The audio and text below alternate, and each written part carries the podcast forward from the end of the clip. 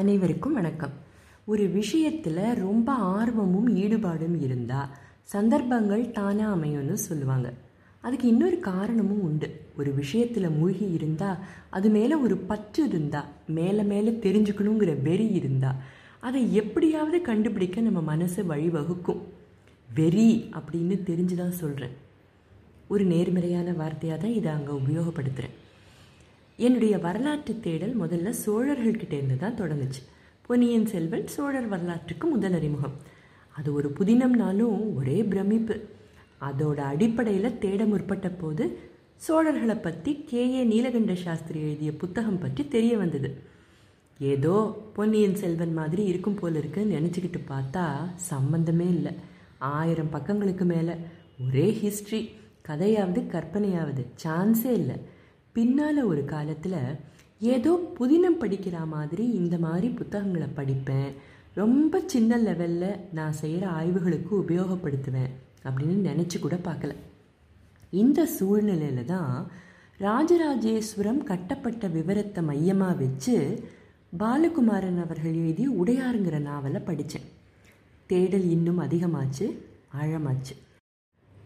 அப்பாவோட மாமாக்கும் இதில் எல்லாம் ரொம்ப ஆர்வம் ஜாஸ்தி. அவர் வீட்டில் இருந்த ஏகப்பட்ட புக்ஸு எனக்கு கிடைச்சிது. நல்ல ஆசிரியர்கள் நண்பர்கள் கூட்டம். இடம் இடமா கோயில் கோயிலாக நேரம் கிடைச்ச போதெல்லாம் போனோம். எனக்கு கிடைச்ச வரலாற்று புதையலில் இருந்த ஒரு புத்தகம் தஞ்சை பெருவுடையார் கோயில் கல்வெட்டுகள். இதை எழுதியவர் திரு ஆர் நாகசாமி அவர்கள். தமிழக தொல்லியல் துறைக்கு இவருடைய பங்களிப்பு ஏராளம். பல விஷயங்களை வெளியில் கொண்டு வந்தவர். இதுவரை இந்த துறைக்கு கான்ட்ரிபியூட் செய்த பலருக்கும் இவருக்கும் ஏதாவது ஒரு விதத்தில் தொடர்பு நிச்சயமாக இருக்கும். இவரோட இந்த புத்தகத்தை கையில் வச்சுக்கிட்டு பெருவுடையார் கோயிலை சுற்றி சுற்றி வந்த அனுபவமே தனி. நேற்றுக்கு நான் சொன்ன மாதிரி கோவில் முழுக்க ஏகப்பட்ட கல்வெட்டுகள். இன்னைக்கு நான் ஸ்பெசிஃபிக்காக ஷேர் பண்ணிக்கணும் அப்படின்னு நினைக்கிறது தளிச்சேரி பெண்கள் பற்றின கல்வெட்டு. தளினா கோயில் அப்படின்னு நேற்றே சொன்னேன். சேரி அப்படின்னா குடியிருப்பு. இந்த கோயிலுக்காக சோழ மண்டலத்தோட பல்வேறு கோயில்களிலிருந்து நானூறு தேவரடியார்களை வரவச்சானா நம்ம ஹீரோ. நம்ம கதையோட ஹீரோ ராஜராஜன் தானே அதனால் ஹீரோனே வச்சுப்போம். தேவரடியார்கள் கோயில்களில் இறைவனுக்காக ஆடல் பாடல் பூஜை இவற்றுக்காகவே தங்களை அர்ப்பணிச்சுக்கிட்டவங்க. இந்த வார்த்தையும் அர்த்தமும் மருவி போனது வேதனையான விஷயந்தான் சரி இவங்களையெல்லாம் வர சொல்லிட்டா போதுமா?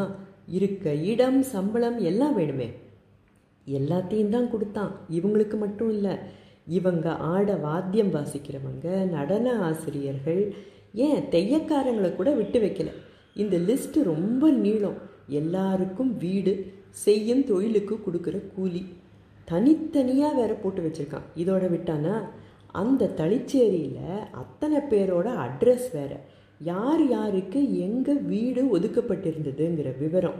இதில் இன்னொரு விஷயம் பாருங்கள் ராஜராஜேஸ்வரத்து தளிச்சேரியில் வடபுற குடியிருப்பு தென்புற குடியிருப்புன்னு ரெண்டு விதம் இருந்துதான்.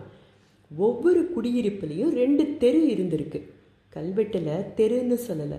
சிறகுங்கிற வார்த்தையை தான் உபயோகப்படுத்துகிறாங்க northern wing western wing eastern wing அப்படின்னலாம் இன்றைக்கி நம்ம சொல்கிறோமே இதெல்லாம் நமக்கு புதுசு இல்லையே. கோயிலோட இன்னொரு திசையில் இருபத்தஞ்சு வீடுகள் கொண்ட இன்னொரு குடியிருப்பும் இருந்திருக்கு. ராஜராஜேஸ்வரத்தோட வடபுற சுவரில் இன்னும் இந்த ஐம்பத்தாறு மீட்டர் நீளமான எழுபத்தி மூணு வரி கல்வெட்டு பெரும்பாலும் சேதமடையாமல் இருக்குது தெற்கு தளிச்சேரி தென் சிறகு அப்படின்னு ஒரு டைட்டிலை கொடுத்து அதுக்கு கீழே தலை வீடு திருவையாற்று லோகமகாதேவி ஈஸ்வரத்து நக்கன் சேரமங்கைக்கு பங்கு ஒன்றும். இரண்டாம் வீடு டேஷ் டேஷ் டேஷ் மூன்றாம் வீடு டேஷ் டேஷ் டேஷ் லிஸ்ட்டு போய்கிட்டே இருந்தால் கல்வெட்டு சின்னதாவா இருக்கும்? இந்த பெண்களுக்கு ஒரு வார்டன் மாதிரி வேற ஒருத்தர் இருந்திருக்கார். அந்த காலத்திலையும் பெண்கள் பாதுகாப்புக்கு என்னெல்லாம் செஞ்சுருக்காங்க பாருங்க. சாவூர் பரஞ்சோதி. இவங்களை கவனிச்சுக்கிட்டவர் அவர்தான். அவருக்கு சம்பளம் ரெண்டு பங்கா பின்ன இத்தனை பெண்களையும் சேர்த்து வச்சு சமாளிக்க வேண்டாமா? குஞ்சரமல்ல ராஜராஜ பெருந்தச்சன் இந்த கோயிலோட சீஃப் ஆர்கிடெக்ட் அவரோட உதவியாளர்கள் நித்த வினோத பெருந்தச்சன் கண்டராதித்த பெருந்தச்சன் இவங்களோட ஊதியம் தவிர நாவிதர்கள் சமைப்பவர்கள் எக்ஸெட்ரா எக்ஸெட்ரா இந்த கல்வெட்டை வச்சே ஒரு பிஹெச்டி தீசி செய்யற அளவுக்கு விஷயங்கள் இதில் இருக்குது இதுக்கு மேலே விவரங்களுக்கு போனால் முடிவில்லாமல் தான் போகும். அதனால இதோடு நிறுத்திக்கிறேன். வரலாற்றிலும் கல்வெட்டியலிலும் ஆர்வம் வரதுக்கு முன்னால் ஏதோ ஓரிரு முறை பெருவுடையார் கோயிலுக்கு போயிருக்கேன். ஆர்வம் வந்த பிறகு பல முறை போயிருக்கேன். ஒவ்வொரு முறையும் கோவிலை பார்க்கும்போது அது என்னவோ ராஜராஜன் கம்பீரமாக நிற்கிற மாதிரி தான் தோணும். சுற்றுலா போகும்போது கொடுத்த நேரத்துக்குள்ளே ஒரு ரவுண்ட் அடிச்சுட்டு ஓடுவோமா இருக்கலாம். இந்த பிரம்மாண்டத்தை நாமளும் பார்த்தோம் அப்படின்னு பதிவு பண்ண ஃபோட்டோ எடுத்துப்போமா இருக்கலாம். நம்மளில் எத்தனை பேருக்கு நின்று நிதானமாக இந்த பேரதிசயத்தை அனுபவிக்க நேரம் இருந்திருக்கு. நம்மளோட பாயிண்ட் ஆஃப் வியூவில் மட்டுமே யோசிச்சு நம்ம நேரத்தை பற்றி மட்டுமே கவலைப்பட்டு நமக்கு எது முக்கியமோ அதில் மட்டுமே கவனம் செலுத்துகிற நாம ஒரு எம்பத்தியோடு இருந்திருக்கோமா? ஒரு ஆட்டிடியூட் ஆஃப் கிராட்டிடியூடோடு இருக்கோமா? பாராட்டுறதுக்கும் நன்றியோடு இருக்கிறதுக்கும் வித்தியாசம் உண்டு. பாராட்டுறதுலையும் உதட்டளவில் பாராட்டுறது வஞ்சு புகழ்ச்சி எல்லாம் இருக்கே. ஆனால் கிராட்டிடியூட் செய்நன்றி அறிதல். வள்ளுவரோட பதினோராவது அதிகாரத்தை எடுத்து பாருங்க. ராஜராஜன் செஞ்சது பாராட்டுதல் மட்டும் இல்லை. செய்த நன்றியை உணர்ந்த செயலா இல்லையான்னு நீங்களே யோசிச்சு பாருங்க. நல்லா புரியும். நாம் கனவு காணலாம் பிளான் போடலாம் ப்ராசஸ் போடலாம். ஆனால் எல்லாத்தையும் தனியாக செஞ்சிட முடியுமா? ஒரு லீடராக மற்றவங்களோட பங்களிப்பும் நமக்கு முக்கியம். பாராட்டாமல் இருந்தால் நல்லா இருக்காது. எல்லாரும் பாராட்டுறாங்க. நாம் செய்யலைன்னா நல்லா இருக்காதேன்னு நினச்சி மேலெழுந்த வாரியாக நாலு வார்த்தை சொல்லிட்டு மனசளவில் நன்றி இல்லாமல் இருந்தால் நம் செயல்லையும் அந்த நன்றி உணர்வு ததும்பி வழிய வேண்டாமா? அந்த ராஜராஜேஸ்வரத்தோட சுவர்களில் யாரோட பேரெல்லாம் இருக்கோ அவங்களும் அட்லீஸ்ட் அவங்களுக்கு அடுத்த ரெண்டு மூன்று தலைமுறையாவது தங்க முப்பாட்டனோட பங்களிப்பை பற்றி பெருமைப்பட்டு பேர் பதிச்சிருக்கிற அந்த கல்வெட்டை தடவி பார்த்துருப்பாங்களா இல்லையா?